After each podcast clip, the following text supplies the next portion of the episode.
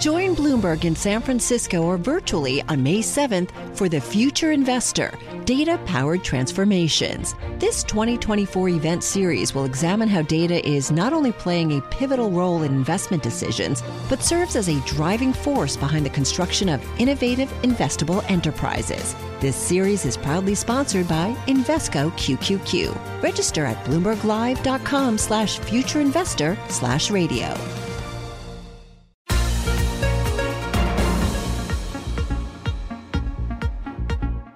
Welcome to the Bloomberg P&L podcast. I'm Pimm Fox along with my co-host Lisa Abramowicz. Each day we bring you the most important, noteworthy and useful interviews for you and your money, whether you're at the grocery store or the trading floor. Find the Bloomberg P&L podcast on Apple Podcasts, SoundCloud and bloomberg.com.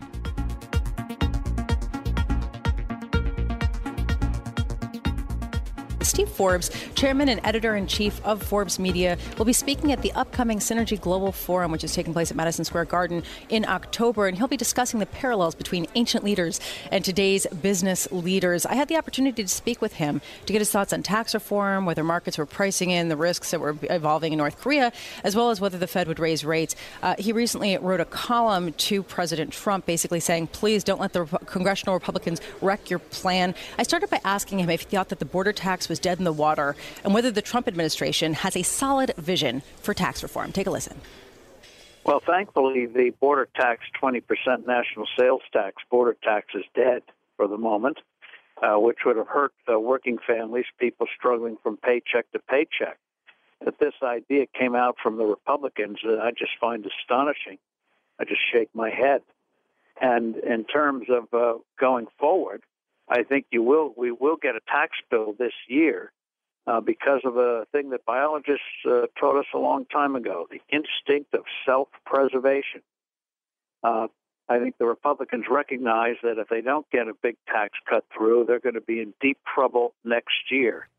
You know, the the man who invented uh, wrote one of the great dictionaries in the English language, uh, a fellow named Samuel Johnson. Uh, wrote uh, said uh, over 200 years ago. He said the prospect of a hanging focuses a man's mind wonderfully. I think the prospect of a political hanging for the Republicans will focus their minds, and you will get a major tax bill. It won't be a huge reform, they just don't have time for it, but it will involve uh, major reductions in taxes uh, across the board. Mr. Forbes, you uh, have run for president as a Republican uh, several times. Do you recognize the Republican Party right now? Well, parties always uh, change, but uh, what I do uh, like today is that the party still believes in tax cuts, uh, still believes in uh, uh, having a government that's not burdensome on the people, that doesn't crush people with unnecessary rules and regulations. And so there are always differences within parties parties are not uh, uh, homogenous or uh, harmonious traditionally in America. You always find elements that don't very much like each other. People don't realize that is normal in American politics, been true for 160 years. I'm wondering, uh, as the UN gathers right now, there's a real question as to why there's been such a muted response in financial markets to threats of a possible nuclear conflict on the Korean Peninsula. Do you think that markets are too sanguine about the risks here? I think uh, the markets uh, believe that one way or the other, the issue is not going to come to uh, we're not going to go to war, not going to come to a war, not going to come to uh, serious hostilities. Uh, if the markets perceive that uh, this was a real possibility and not just rhetoric, uh, you would see the markets uh, react immediately and violently. Uh, you know, we're now, you know, 100 years ago, World War One began, a little over 100 years ago, and uh, 1914. And amazingly, in London, which was then the financial center of the world, uh, right up to a couple of days before the war actually broke out, even though the crisis had been simmering for weeks. Uh, only uh, when they were, were about to march off to battle did the markets realize, oh my God, Uh, they're not. They're they're actually going to go over the cliff this time, and the market collapsed. Uh, we closed the stock exchange in the U.S. So uh, the markets now believe it won't happen, but by golly, if it believed that it uh, actually might, go head for the sellers. You know, and, and, lastly, I just wanted to get your opinion on the Federal Reserve. They're meeting this week, and uh, many people have been pricing in an increasing chance that the Fed does raise interest rates again later this year. Do you think that that's the right move? And do you think that next year the Fed should take a more aggressive hiking stance? Well, what the Fed should do really is ultimately get out of the business of trying to set interest rates and let that be done by borrower and lender. Uh, interest is a price, and the Fed is engaged in price controls, and those usually don't work very well. And uh, their actions in recent years have done more harm to the financial markets, to the credit markets, to their functioning, rather than helping. It's one thing to respond to a panic, which is what we had in 2008, early 2009, where you take extraordinary measures uh, quite another when the panic passes and uh, you're in the business of trying to uh, manipulate the the economy. It does not work. So the sooner they get out of the way, the better. The sooner they reduce the size of their bloated portfolio of bonds that they bought, the better. They've indicated they're going to start to do that. But uh, this is a case of where uh, the Fed uh, would have been better off having done less uh, we'd have, we would have ended up with a more uh, healthy economy. That was Steve Forbes, chairman and editor in chief of Forbes Media, and he'll be uh, speaking at the upcoming Synergy Global Forum that takes place at Madison Square Garden October the 27th and the 28th, and that will uh, the uh, a conversation that features uh, the distinctions or the comparisons between leaders of old in ancient times and uh, leaders today. He had a very controversial take on the Federal Reserve because the idea that they should get out of the business of setting interest rates at all and that they did right. more harm to the financial system and more harm he to the economy. Uh, you know, this is this is a very uh, controversial point that has been brought up by some people that perhaps the economy could have cleared itself out and recovered. We would have seen greater inflation uh, if the Fed would have just let the market collapse after uh, Lehman Brothers uh, and, and their demise in uh, September 2008. You, you know, one of the things I love about life is that hindsight is 2020. Well, it's not even clear that that is 2020 because right now people still disagree and say that uh, perhaps the Fed saved the U.S. from another Great Depression like we saw in the 30s. So yeah. Exactly, and uh, I don't think you know hypothesis and theories necessarily uh, outweigh reality.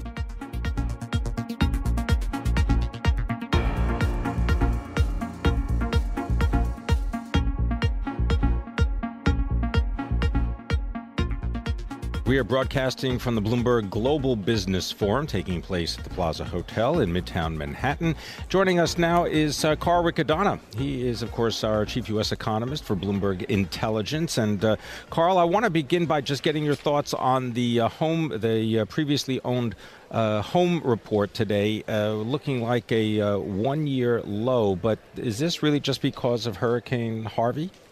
Well, it definitely looked like there was some uh, hurricane impact, especially with the uh, south uh, showing. Uh, we, we, do get some geographic breakdown, uh, and it showed a uh, sharp contraction in the south. So the existing home sales data is clocked or tabulated at the time of closing. but even so, a lot of people probably had to cancel closings due to inclement weather. Right, sure, and they can't they can't get the, the bank to you know transfer money and so on. But does this tell you anything? And do you, does this matter to you right now, or is it really just a question of do we get uh, some kind of economic data that allows the Federal Reserve to raise interest rates one more time this year? I think, think, this just shows table? one more data point that is uh, starting to have a hurricane impact, and uh, probably we can't trust the next month's data uh, either. We're seeing it in home sales, vehicle sales, retail sales, it's industrial the Rosanna production. Rosanna Dana effect, isn't it? It's always something. It's always something. That's right. So, in, in, that context, what happens? The Federal Reserve punts, or do you think that they're going to raise interest rates? Well, the Federal Reserve has to uh, base policy on the uh, last clean data points. So, uh, I think that they are so well telegraphed uh, with respect to uh, uh, inaugurating the balance sheet unwind uh, at uh, this meeting that uh, it would take uh, something much more severe to cause them to deviate from this path. Uh, the question mark uh, or the moving part is really their active policy, which is going to be interest rate hikes. And they have from now until December to try to get a cleaner read of what's happening. And that that's a, a, long time in terms of economic data. So, you, what, what's your call? Well, we have uh, adjusted our call. So the, the December rate increase is no sure bet, uh, without a doubt. Uh, however, I think that uh, they will ultimately, assuming that the economy uh, bounces back uh, swiftly from the hurricane, and it appears that way in the economic data. Uh, we think that uh, a December rate hike uh, happens, and then we think that the Fed uh, proceeds at a slower pace over the next couple of years. the Fed, at least as of its last forecast update, was signaling three hikes per year, both next year and the year after. we think that they will be going at a slower pace of two hikes per year. So we can think June, December, June, December.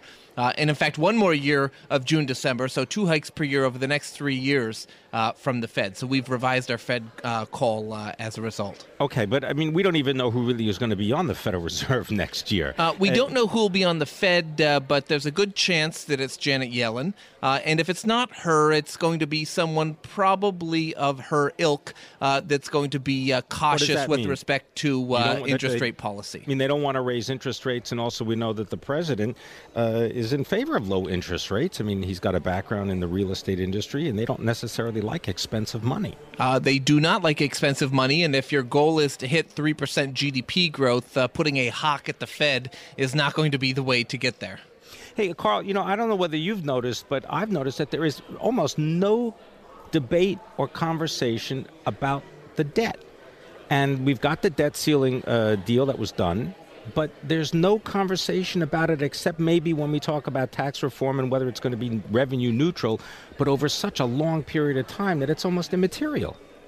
Well, debt is going to come back into the picture, but uh, as uh, as you hinted, uh, I suspect we need to have uh, greater clarity on what uh, tax reform, uh, if we get any, is going to look like. whether we get tax reform or simply just a tax cut to stimulate growth, and well, debt may have been in the background, but I suspect it's going to come into the foreground, especially once we get to actually considering passage of a of a more concrete deal in Congress. I was going to say that Randall uh, Stephenson of uh, uh, AT&T was speaking earlier today. I think he said that you know if there is some kind of tax deal that is put together, maybe to uh, allow the repatriation of U.S. profits that are held overseas, that we could see three percent GDP. If we do get sustainable three percent GDP, what does that do? What would interest rates look like to you? Well, there's a big difference between uh, three percent and sustainable three percent. Uh, if we right, well, are, let's say, let's say sustainable three percent, what happens? Where would interest rates be? Uh, if we're uh, having sustainable 3% growth, uh, that probably means the speed limit for the economy has moved up. So it might not be that inflationary, uh, and there would be a significant offset from st- stronger tax revenue. So uh, I, I, don't know that that means uh, higher interest rates.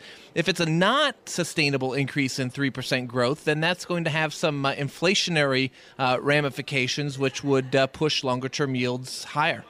Well, okay, so, uh, so, so, so the real question here is a are we getting 3% growth on a sustained basis or just as a cheap sugar high from a one time tax cut? Uh, and two, uh, if we are looking at faster growth, has the speed limit of the economy moved higher? Uh, or uh, if it hasn't, then there's going to be some uh, some fallout uh, from uh, inflation pressures. Well, I mean, this idea of sustainable or not sustainable. I mean, just as we're seeing with the results of today's uh, existing home sales report, there's always something to make whatever the news is extraordinary right? I mean, it seems to happen on a regular basis, whether it is a natural disaster or a man made uh, disaster, whether it's something like Brexit. In, in, that context, is there any way that the Federal Reserve will change its uh, kind of understanding of the pace of, of economic performance because we seem to be having so many one off events that affect the economy? Well, for the Fed to reassess the speed limit for the economy, we need to see a, a, a a couple of things happen. So, one, uh, demographics are our destiny. I know that's a hack, hackneyed expression, uh, but if we're not getting faster population growth, either through a rebound in the birth rate or uh, more uh, uh, inclusive or, uh, or, relaxed immigration policies, uh, it's hard to hit that uh, faster growth rate without a, a change to the demographic trend, and population growth has been decelerating. Uh, the other factor is the uh, productive capacity of the economy, uh, and there's two components to that. One is a rebound in productivity in and of itself, uh, and two would be a significant investment into the capital stock of the economy, whether that's infrastructure spending on rail lines and utilities and airports uh, or whatnot. Or even things like rebuilding when it comes to the Commonwealth of uh, Puerto Rico. Well, well, certainly there will be big rebuilding, but that's not going to necessarily improve the uh, productive capacity of the uh, of the economy we got to leave it there. Thanks very much. Carl Riccadonna, sure our chief U.S. economist for Bloomberg Intelligence.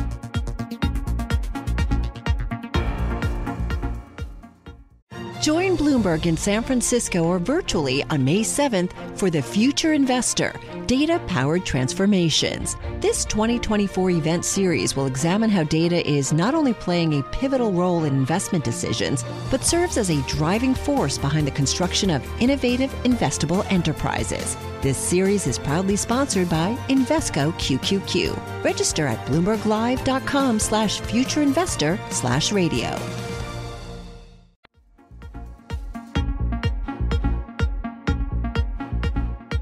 As Pimm was saying, Hurricane Maria made landfall in Puerto Rico as a Category 4 storm uh, just uh, within the past few hours, and this would be the worst storm to hit the island since 1998. To give us more of a perspective on uh, just how uh, potentially catastrophic this hurricane is, as well as what some of the financial damage could look like, I want to bring in Michelle Kaske. She's our Puerto Rico reporter for Bloomberg News and joins us from our Bloomberg 1130 studio in New York. Uh, Michelle, can you you just give us a sort of a state of play right now? Uh, what is, where is the hurricane? How long is it going to last? And does it look like it's going to be as bad as some were predicting?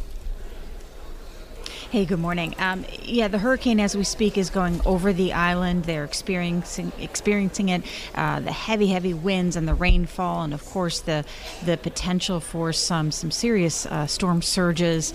And um, they have this very weak infrastructure to begin with, even before the hurricane came. So um, their electric uh, grid is at risk. Uh, even water um, supply of water. So uh, we just have to wait and see and, and see how bad the damage is going to be. But basically, all of today, they will be experiencing this, this horrible storm. Michelle, do we know anything about the disposition of the first responders or indeed whether the United States federal government has sent troops or any personnel into the island commonwealth in order to not only maintain order but to help with the cleanup? Now, before um, the storm hit, the governor did say that because um, the island is at risk of being without electricity for some time, or, or parts of the island would be at risk, that they would then. Uh, afterwards get outside help from um, from the, the mainland U.S. Now, whether uh, those uh, those that help has arrived with boots on the ground, um, we don't know yet. But that is the anticipation that Puerto Rico will get not just um, some FEMA money at some point, but actual hands-on help from the federal government. Right. The, re- the reason I ask is because I know that that has been an issue with the U.S. Virgin Islands, for example, in St. Thomas and uh, and St. John, is uh, trying to get the help to the people that actually need it. At the moment, the state of the Puerto Rican economy, this couldn't have happened at a worse time. No, it couldn't. Uh, they declared bankruptcy uh, in in early May, and they're going through the bankruptcy process. They um, they don't have a tremendous amount of cash on hand to be able to uh, deal with you know storm cleanup and, and rebuilding. So that's why um, they're really seeking the the federal help and um, you know, the, again, this infrastructure needed to be upgraded even before the storm. So um, this only accelerates that need.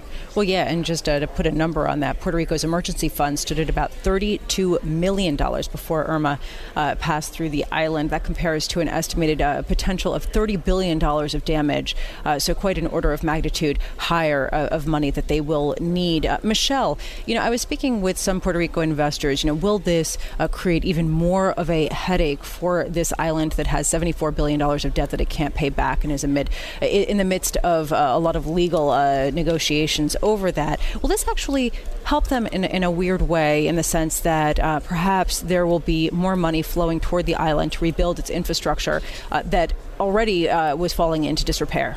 Well, that's that's the hope that this actually puts even more attention on um, the needs that Puerto Rico has, and and again that the potential federal dollars could be um, helping to upgrade systems that uh, were so out of date even before the storm hit. Um, that that would be sort of the silver lining here. But again, the damage might be we don't know yet, but the damage could be so extensive that. You know the, that federal money may not um, be enough, or it um, it will just take an incredible amount of time for the island to, to bounce back. Well, I mean, here's a quote from uh, the governor of Puerto Rico, Ricardo Rossello. He was speaking to the Associated Press, and he said, "We're going to lose a lot of infrastructure in Puerto Rico. We're going to have to rebuild." And then Eric Blake, who's a forecaster for the National Hurricane Center, uh, tweeted this morning that uh, the uh, strike on the same place in the same uh, intensity following Harvey, uh, Hurricane Harvey, and Hurricane Irma, unprecedented in the modern era. So that uh, kind of draws a draws a line under it, doesn't it, Michelle? Sure, it, definitely. I mean, just two weeks ago um, they went through Irma. Thank God, Irma Irma just passed through over the north of the island, so they got mostly a, a very, very heavy, very strong tropical storm. Um, the hurricane didn't actually, Irma didn't actually hit the island itself, but um, they did have to deal with the effects of a hurricane then, and that was just two weeks ago. So they, they, they were barely able to pick themselves up. I mean, there were still people without power on the island um, because of Irma before Maria right. hit.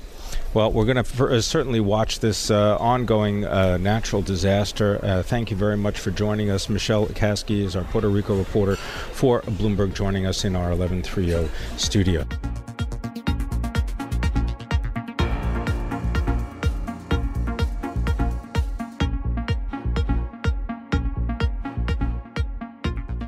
And uh, something else is going to be taking place today, but it'll be in Washington. And uh, it has to do with the Federal Reserve. And here to help us understand what might or might not happen is Ira Jersey, Chief U.S. Interest Rate Strategist for Bloomberg. He joins us from our Bloomberg 1130 studios. Ira, great to have you with us as always. So, um, Federal Reserve going to raise rates or not? Hey, Pimm. Uh, n- no, not no. today. Okay, good. You can go home. We're all done. yeah, I was about to say. Yeah, but, thanks, but, Ira. Yeah. Are, we, are they no, going to tell us anything about unwinding the balance sheet? Yeah. So, so I think it would be a surprise actually if they did not unwi- start unwinding the balance sheet. They've set up the market for this now that we have the debt ceiling out of the way and, and a budget at least until December. Um, this is kind of the optimal time for the Fed to do it. There's not a lot of reason to wait. Um, so, so I do think that they'll do it. Um, we don't need a. You know, one of the questions I've been asked today is are we going to get any other operational details? Well, for the for the Fed, the only real operational detail they need to tell us perhaps is are they going to change the way that they buy mortgages? Because for treasuries, they just mature and they go away, and the Fed will just do its normal course reinvestment like it, it's always done in its uh, you know 100 plus year history. So so I, I do think that that uh, is something that, that they'll do. We then get the summary of economic projections and uh, and their statement, and, and that I think might be actually scrutinized a bit more. And right now, uh, the uh, Fed funds futures market is pricing in about a 50% chance of the Fed hiking rates in December. Do you think that that is overly optimistic, or do you think that uh, the market uh, will be surprised uh, yeah, by the Fed's hawkishness? So, uh, yeah, that's a good question. Um, you know, my, my view is is that the, the Fed has always erred on the side of caution when it comes to hiking rates, particularly if they think that they, there might be some kind of bumps in the road ahead for the economy. Um, I, I think the idea that they're going to hike this year is a little bit optimistic, um, and definitely will rely on what what's gone on with the data. So you've had some very disappointing uh, inflation numbers. It's been creeping up a little bit. I, I, actually think that over the next six months we could actually uh, see inflation start to tick up just a little bit. I'm not saying a lot or that it's going to be worrying but at the same time, it could be just enough that the Federal Reserve can be a little bit more um, more hawkish. Now, uh, you know, will they can they do that this year? Yes, I do think it's so data dependent that something like 40 60 or even 50 50 odds is probably the right level. So um, you really have to have a view. Do you think that the data is going to improve significantly, or do you think it's going to um, going to kind of meander on the way it is now? And uh, if it meanders on the way it is now, they probably stay pat.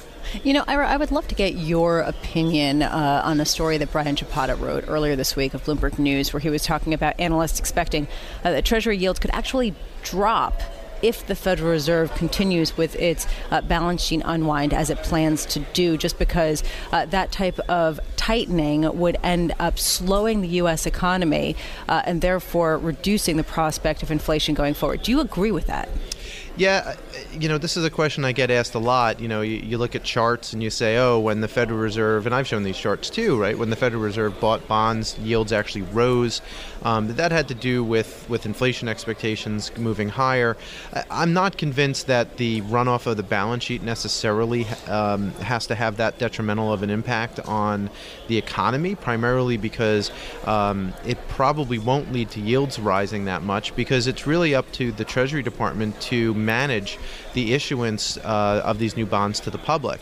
And when you look at things like, uh, you know, who really loses out here, well, it ends up being some liquidity by banks. So over time, uh, banks that own that have these reserves on their balance sheet will have less reserves, so maybe they have a little less liquidity. Um, and because of that, I think some people are saying, "Oh, well, that means that there might not be the lending that we need, and that could slow the economy and actually have yields fall." I, am I'm, I'm not quite in that camp. I, I think it's probably more neutral for the economy than anything. Um, but but I do think that it's important to think about these things because uh, this has never been tried, right? We've never had a Fed, uh, a central bank balance sheet that shrunk by the magnitude that the Federal Reserve's going to be attempting to do over the next couple of years. Hey, Ira, you mentioned the mortgage uh, industry, and I want to get a little bit more detail uh, with that because you know you say okay, maybe interest rates will either stay where they are or decline. Right now, we're at 280 for the 30 year, and we're at 223 for the 10 year. Uh, existing home sales came out today. They were what 5.35 million. Everyone was looking for 5.45, so that was a little bit of a disappointment. Do you think that we'll see increases in the cost of money to consumers who want to buy a house? Yeah, so so I think the the big risk with the Federal Reserve unwinding its balance sheet is going to be in mortgage uh, in mortgage area, but it, it's so well telegraphed that we've actually already had uh, pretty significant and meaningful widening in spreads between mortgage-backed securities and um, and the 10-year Treasury. And I think that those spreads being that wide um, is indicative of the idea that there's going to be more supply into the mortgage market over time. Um, and, and, I do think so, so. Will there be more than this? You know, that, that's a that's a good question, and, and certainly something that that has to be watched. But I suspect yeah. that most, maybe 75 or 80 percent of the uh, of the higher mortgage costs because because of unwind has already been priced in. Ira, you know, I'm wondering, are, are, we talking about the Fed too much? Does the Fed even matter that much anymore, or has it basically ceded control to uh, the ECB and uh, BOJ and others? Well, I think the Fed matters in uh, when they when they initially announce something. So when they started talking about um, you know balance sheet unwind and stuff, the market took notice. Now it just become you know so what if they don't do it? That's the news. If they do it, so we are expecting it. Who cares? Um, but I do think that the that the risk to markets at this point, and to your point, Lisa, is that um, if the ECB starts to taper, if the Bank of Japan significantly changes their own QE program, those are things that can roil the global fixed income markets and the global uh, government bond markets in particular. And I think that's the one place where you could see a substantial sell off in, in 10 year yields is if the ECB were to come out over the next several months and say, hey, we're going to slow down our bond buying, we're going to slow down a lot and quickly, you get a taper tantrum like reaction to that, and you can see curves steepen, you can see 10 year yields head up toward 275, maybe toward 3%. I don't think they stay there. I think that that's an interesting buying opportunity if that were to happen. But um, but at the end of the day, that that's the type of volatility that you can get. So so so I, I think the Fed has done a good job in its communication where it's it's really limited the amount of volatility that comes from its own actions, whereas other central banks now are potentially the impetus for more volatility. Any chance that we don't get a rate increase this year? Well, yeah, I think that there's a pretty high uh, chance that we don't get an interest rate increase. If that's the, okay, so if that's um, the case, if that happens, if we got a free pass from now until the end of uh, December, what does that do to the dollar? We're now at 119. We were at 120 against the euro, uh, 135.80 pound sterling. And boy, it's been losing value against the Canadian dollar. We're at 122.54. Yeah, so the, so the dollar tends to go in these very long cycles. So when you look at the uh, the, the trade weighted dollar, for example, I, I, like looking at the, the trade weighted dollar because it, it has more of a direct economic impact than say looking at dollar euro, and the euro's not not a as major of a, of a trading partner with the U.S. as say Canada, like you mentioned, Pimm. Um, so, so when you look at the trade weighted dollar, it tends to go in these f- five to seven year cycles, and we just had this pretty strong up cycle where the dollar appreciated quite a lot over about five year period, and now we're maybe starting at this uh, the next down leg of the cycle where the dollar will ultimately depreciate against some other currencies, um, and uh, over a long period of time. Now that's not necessarily against every currency, but against um, you know this large basket of currencies. Ira Jersey, thank you so much. Always a pleasure to hear uh, your insights on the Fed and all things related to interest rates. Ira Jersey is our interest rate strategist for Bloomberg Intelligence. He is normally based in New Jersey, but he was coming to us from our Bloomberg 1130 studios. Thanks for listening to the Bloomberg P&L podcast. You can subscribe and listen to interviews at Apple Podcasts, SoundCloud, or whatever podcast platform you prefer. I'm Pimm Fox. I'm on Twitter at Pimm Fox. I'm on Twitter at Lisa Abramowicz1. Before the podcast, you can always catch us worldwide on Bloomberg Radio.